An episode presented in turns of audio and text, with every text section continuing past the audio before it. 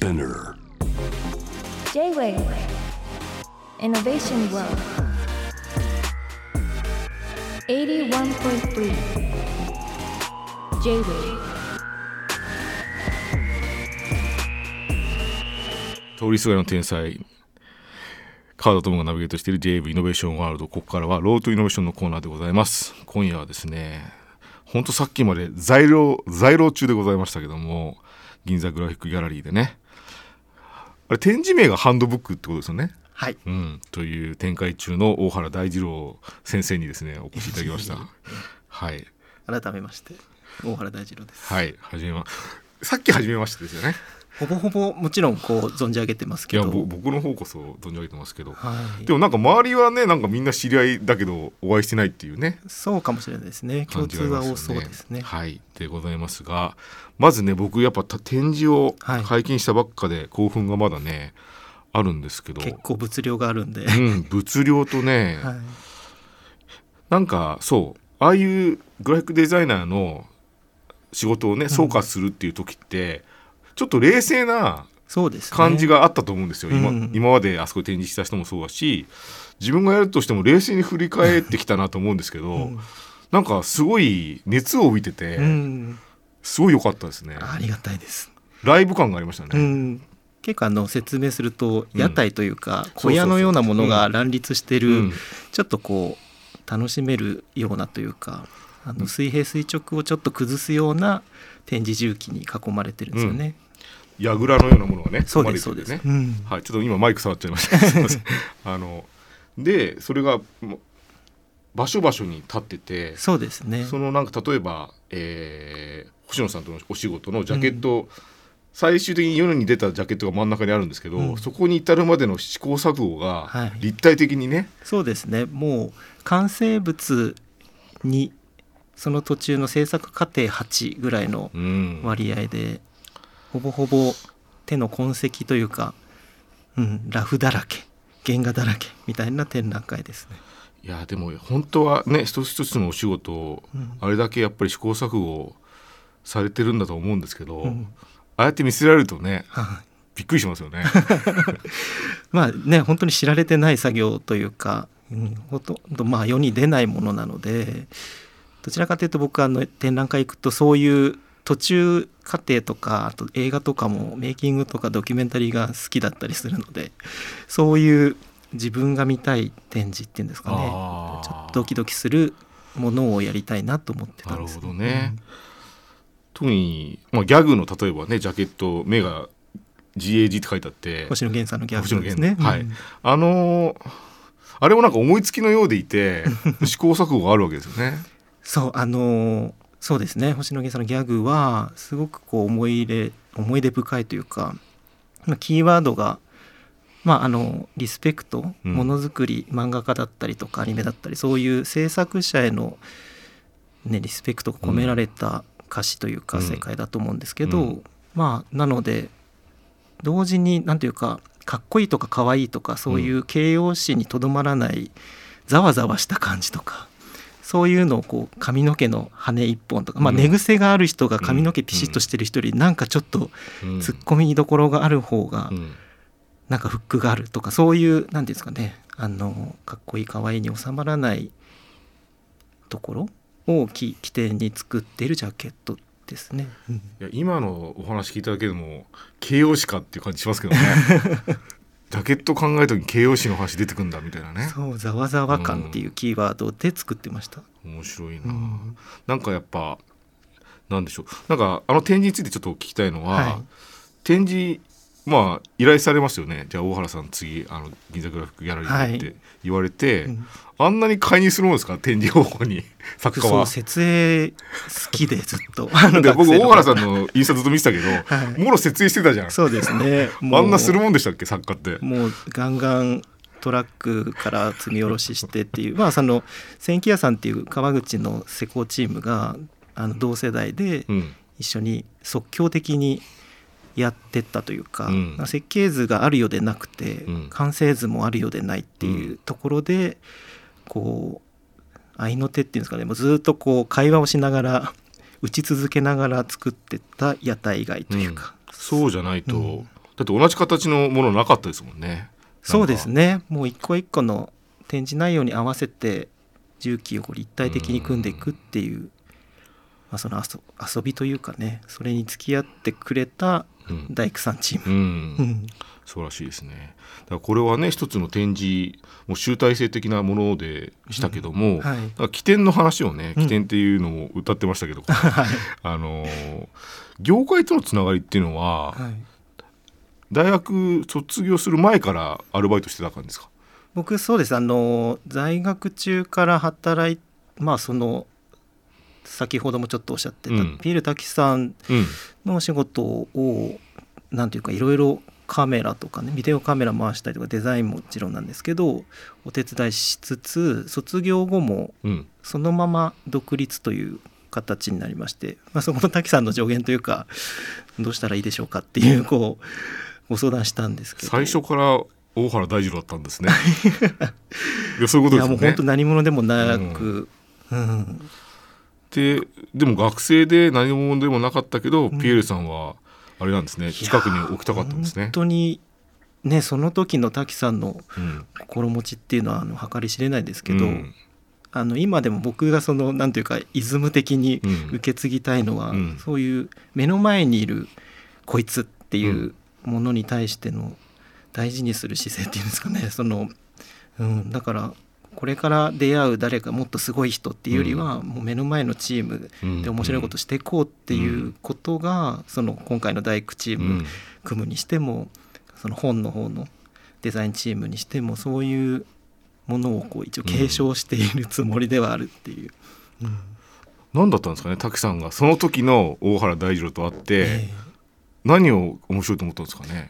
えね、だからそのひょっとしたら野球チームを作られてますけど、うんうん。まあ、映像はこいつとかうん。デザインはこいつとか、うん。なんかそういう、まあ、若手チームの形成の仕方っていうのが、うん。割とそういう野球感があったのかなっていうか こう。野球のはい。あの打線組むみたいな感じで。そうですね、あのじゃあちょっと打席立ってろ立ってみろみたいなことだったのかなとは思うんですけど、やがてね、うん。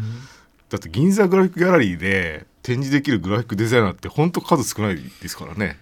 歴史由緒あるうん由緒あるところですよね。優勝あるところですからね。はい。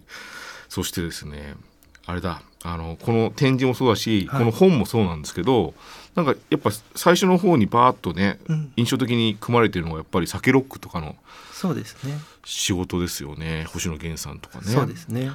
もうやっぱ青春なんですか、大原さんにとっては。もうだから滝さんもそうですけどこの方たちがいなかったらうん今の自分も今の仕事もっていうぐらいずっと地続きで形成してくださってる組手というか、うん。まあそもちろん尊敬しているのでお仕事上のクライアントみたいな意識はあんまりなくて、本当に手を組んで愛,、ね、と愛の手を打ちみたいな方たちを青春っていうかもう本当にそのものという感じですね。あのい生きている感じというか。僕なんか大原さんのお仕事は大原さんと出会う前から存じ上げてますけど僕なんかグラフィックデザイナーとかアートディレクターって種類があるなと思って、はい。なるべく本人と会話しないタイプと、がっつりもうなんか本当に魂を、ね。とこ言葉をね交換して作り上げる人がいて、はい。なんか一緒に作るタイプじゃないですか。ええそれって難しいっていうか人によっては難しいと思うんですけど、うん。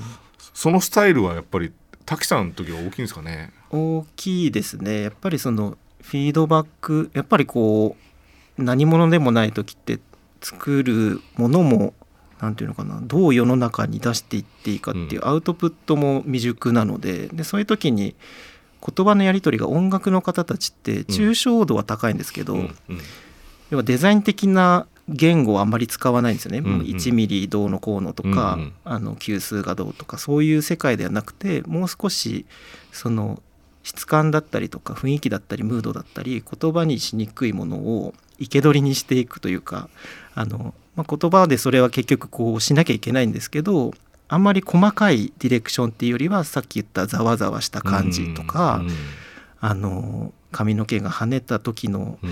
まあ、寝癖ってちょっと気になるじゃんみたいなそういう方向だよねみたいな に鍛えられてきたのかなっていうそういうやり取りが面白かったんですよね音楽の方たちが。うん、なんかやっぱり星野源さんは片鱗があったんですか？なんかこの人はすごいなと思う瞬間が。す すごいです。あの言葉ももちろんそのね音楽にするっていう力がもう皆さんご存知の通りだと思いますし表現力。なんですけどまあ例えばうまみ以外に雑味ってうん。ありますね。なんかその雑味って割とこう物事をきれいに整理していくと取りこぼしていったり、まあ、無駄なものっていうかうん。そぎ落とされていくんですけどそういうものに結構宝がうん。あるよねっていう視点がやっぱり常にある方なのでもう相当そういう意味では取りこぼさないっていうのをうん。僕らはこうやっていくというか、うん、ちょっとでも気は抜けないっていう。ねくだらないの中にってね歌もありましたしね、はい。でも僕ねなんかこのおハンドブックっていう本にはですね後半に文章がありまして大原さんの、書きました。これえこの本のために書き下ろしたんですか？書き下ろした部分が大半ですね、えーなんかやっぱ文章を読むと、なんか触覚の話をね書かれてて穴を掘るっていうところで、そうですね、そのなんかグラフィックデザインだから、うん。やっぱ目とかねうん。一番酷使するのは視覚だろうけど、はい。でもな触覚から湧き上がってくるものをうん。なんかちゃんと捉えて感覚を演算をなんか変えてうん絵に落としているというかグラフィックに落としている感覚って、はい。やっぱなんかほ星野さんと隣り合ってるなと思いましたけどね。まあ、その手に残る感覚が子供の頃砂場で手あうん。の穴を手で掘った時の感覚って頭に残っているよりはなんか手先の指先の爪の感じとか肩までこう潜り込んでいくあの感じっていう方が思い出しやすいっていうのがあるのでまあそういうなんですか肌感覚手の感覚とか腑に落ちたお腹の感覚みたいなものでできるだけ背伸びをしないっていう方があのデザイン書に書かれているようなものである程度作れるんだけど、うん。僕の知っているものづくりとちょっとだけうん。ズレというか、まあ、うん。音楽家の方たちがやってるようなものづくりとちょっと違うかもって思ったのでできるだけデザイン寄りの考え方っていうよりは、まあ、音楽の方たちの物事のつかみ方を参照しているというか、うん、感覚に関しては。いやちゃんとやっぱり受け取って投げ返しているからね一緒に作れてんだなっていうのが天井を見て特に感じましたけどね。よかったです。はい、ということの中でですね、はいじゃあちょっとギャグという曲をお届けさせてください。J-Wave Innovation World. Innovation World はい、えー星野源さんでギャグというね、えー曲をお届けしながら角張さんの話もしてましたけども、角張さん聞いてるでしょうか？はい、えーそう。展示がねかなりはい。立体的な展示がね行われてますけど、なんか気をつけたこととかありますか？まああのできるだけまあ僕も中高生の頃に受けた影響でうん。地続きできてる部分もあるんで、まあそのデザインっていう言葉をできるだけ使わないとか、うんうん。入り口をなんていうんですかオープンにしてまあなんかこう入っていって抜け出た出口がちょっとだけ変とか、うん。そのなので間口を狭くデザインの方たちだけうならせるみたいなことにはしないみたいなことかな。気をつけたらそれは感じましたね、はい。あとねこの本もやっぱりだからグラフィックの棚だけじゃなくてうん。いろんなとこ置けますねこれね。ねそう広がるといいなというのと、まあ、デザインの手引きとかうん。手に引っ掛けると、うんうん。あのお手本とかにしない、もうずっと思ってるのが合いの手にしたいっていうだからうんうんうもうん誰かの合いの手になる本っていうのをこう念頭に、うん。うん書いてましたというか、うん作ってました。手の話で言うと、うん。なんかねご自身のもう20年分ですかねの20年キャリアをまとめてますよね。でご自分の手で言うと手癖みたいのうはん。発見しました、そうですね、うん。手癖がもうすごい強いのはもともと分かってたんで、うん。その正体を知りたいので、いろんなワークショップをやってまあ実は自分が手癖と思ってるものは道具の癖だったりして。なんかお持ちいただいてますね。なんです。あの、まあ、だから道具変えるだけで癖が変わってくるんですね、うん。なのでみんなアドビのイラストレーター使わないだけでも他のデザイナーとも全然違う癖になっていくように、うん。道具の選択とかあと場所とかですかね。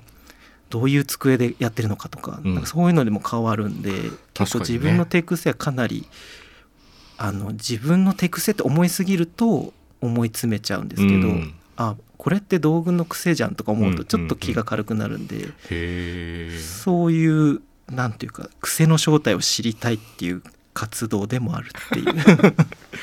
いやでもそれもなんかな、うん。らしいですよね、うん。ららしさですもんね手癖ってね。そうですね、うん、はいあのこのね展示を僕見ててもあの本当に、まあ、デザインが好きなねあのおとお年を召した方もいれば経験をね積んだ方もいれば結構若い人もいて、うん。若いグラフィックデザイナーがですね、うん。多分もう目指してるだ最先端だと思うんですよ大原さんって。いやーどうでしょうね。もうだってねぐ銀座グラフィックギャラリーでやってる人ですから、うん。まあ、目標にされてくるんだと思うんですよね。う。ん。でそういうなんでしょう。もう一つ大原大丈っていうのがうん看板に出てますけど、うん続きっていう意味で考えるとうんどうしてきますか大原さん。僕でも今回面白かったのが、そういう意味ではちょっと空白の10年ぐらい要は30代から40代今40代半ばなんですけど、うくらいに例えば展覧会やると来てくださってた方たちの層がガラッと変わって話しかけてくださる人たちが中高生の頃に酒ロック初めて聞いてとかはいはい。でその子たちが二十歳というか20代になって自分たちでいろいろこう好きなものを選択できるようにというか、うん。なって来てくれてるみたいな会話がものすごい増えたんですよね。そういう意味ではなんというか今上がりみたいなことではなくて、うん。巻き続けてる種がなんか誰かに伝わって当時の僕の中高生の頃だったみたいな人たちにあ見てもらえるようになったんだっていうのが嬉しいですね今回の展覧会だと、うん。うん急に増えたというか、多分質問でありそうっていうかうん。大原さんみたいに僕なりたいんですけどどうしたらなれますかとか聞かれたらなんて答えます？僕はなんかもう僕が慣れたんだからっていうぐらいはそのっていうのとデザイナーを目指してたっていうよりは音楽の人たちのそばにいたい手段だったんです、うんうん。だから一番のものではあんまりなくてデザインってあとデザイン至上主義にしちゃうとやっぱり狭くなっちゃうなとは思っているので、なんかもう少しそこは職業としてのデザイナーを目指すんじゃなくていいんじゃないとは思っていてそういう意味ではなんか滝さんとかもそういうところで面白い人の近くにいるとかなんかそういう会話の糸口であればその職業が何であれおもろいやつの近くに入れる方法みたいなのがたまたまデザインでしたっていうとこなのでね。気楽に行こうっていうね。なんかそのまあねグラフィックデザインなんか大原さんは大原さんですけど、はい。結構アルバムのジャケットとかうん。ポスターとか、それは結構決まりのある世界だと思ってて、はい。僕からするとね。僕なんか拡張現実とかやってると変な媒体っていうか、まだそこに紙もないっていうか、うん。最近僕が相談されるのって、はい街の柱とかに LED パネルをこうやって重ねてこの柱がなかったことにするとかあそういう感じなんですよ。あはい。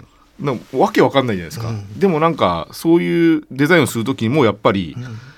グラフィックが必要で、うん。デザイン的な感性が必要になるし、はい。っていう変なことを僕やり始めてるんですけど、うんそういうのあんま興味ないですか？めちゃくちゃあります。あの僕もともとテクノロジー嫌いでアナログ的なことやってるわけじゃなくて、もう音楽だったらテクノ好きですし、うんうん。そうですよね。どちらかっていうテクノ。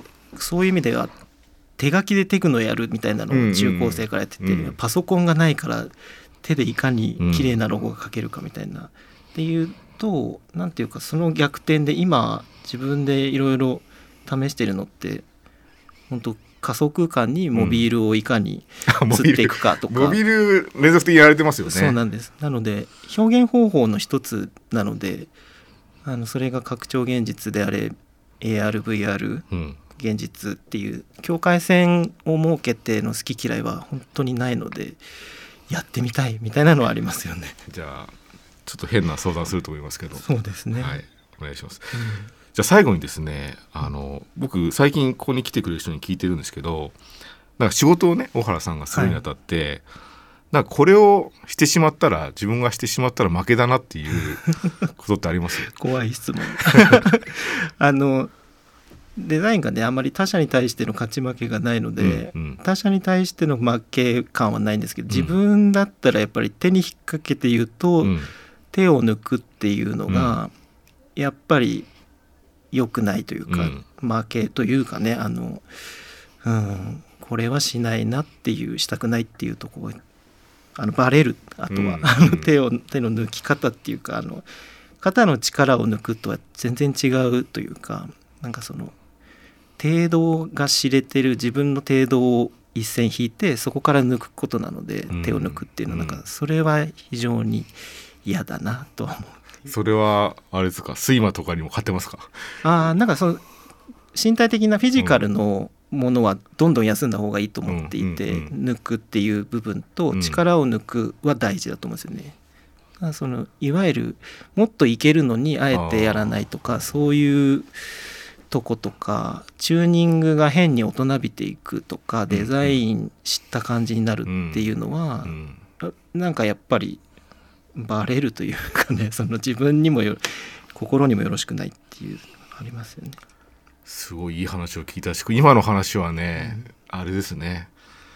グラフィックデザインを学んで学んで自分のなんだろうな文体っていうかね自分の手癖っていうかなんか自分のこれ大原さんだってもう大原さんってわかるじゃん。なんか、はい。あこれ大原さんがデザインしたんだろうなっていうのうん。が見つかるまで多分人はねいろいろ苦労したりするんでしょうけど、はいそういうのを探してる人に聞いてほしい話でしたね、今ね。無理したらダメですよね。そう無理しちゃダメです。あのだから力の抜き方は本当に先人の、ね、いろんな力のリラックスの仕方はあると思うんで。あ僕はとだからデザインも技術をアスリート的に筋トレ的に鍛えていくよりはもうポテンシャルを引き出すうん。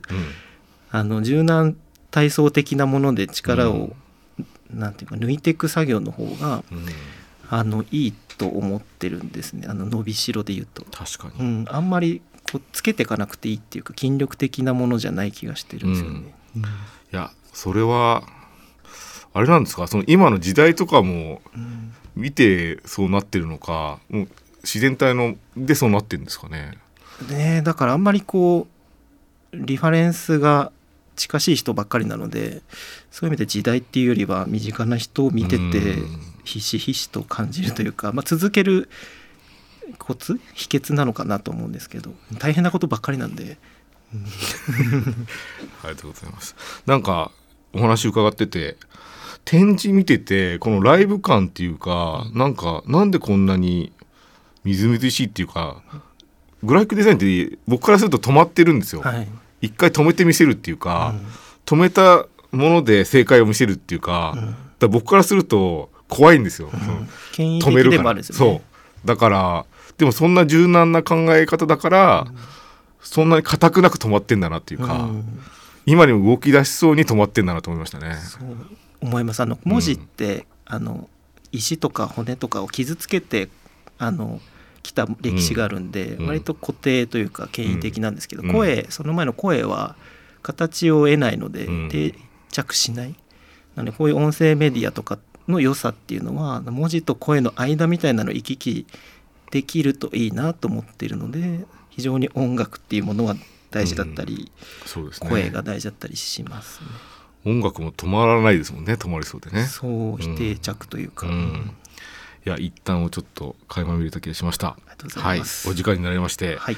えー展示のちょっとご紹介をしましょう、えーい。現在ですね銀座グラフィックギャラリーでハンドブックという展示が、えー展開中でございます。これが1月31日まではい。水曜日まで開催中ということでざ結構在庫されてるんですか？結構いけるもう割と解禁賞並みにいるので、あのいろいろ書きますんで、リクエストあれば、声かけてください。ぜひねなんか僕もなんかね実際に解説してもらってすごいね嬉しかったんで、ぜひちょっと見かけたら皆さんね大原さんに声かけてみてください。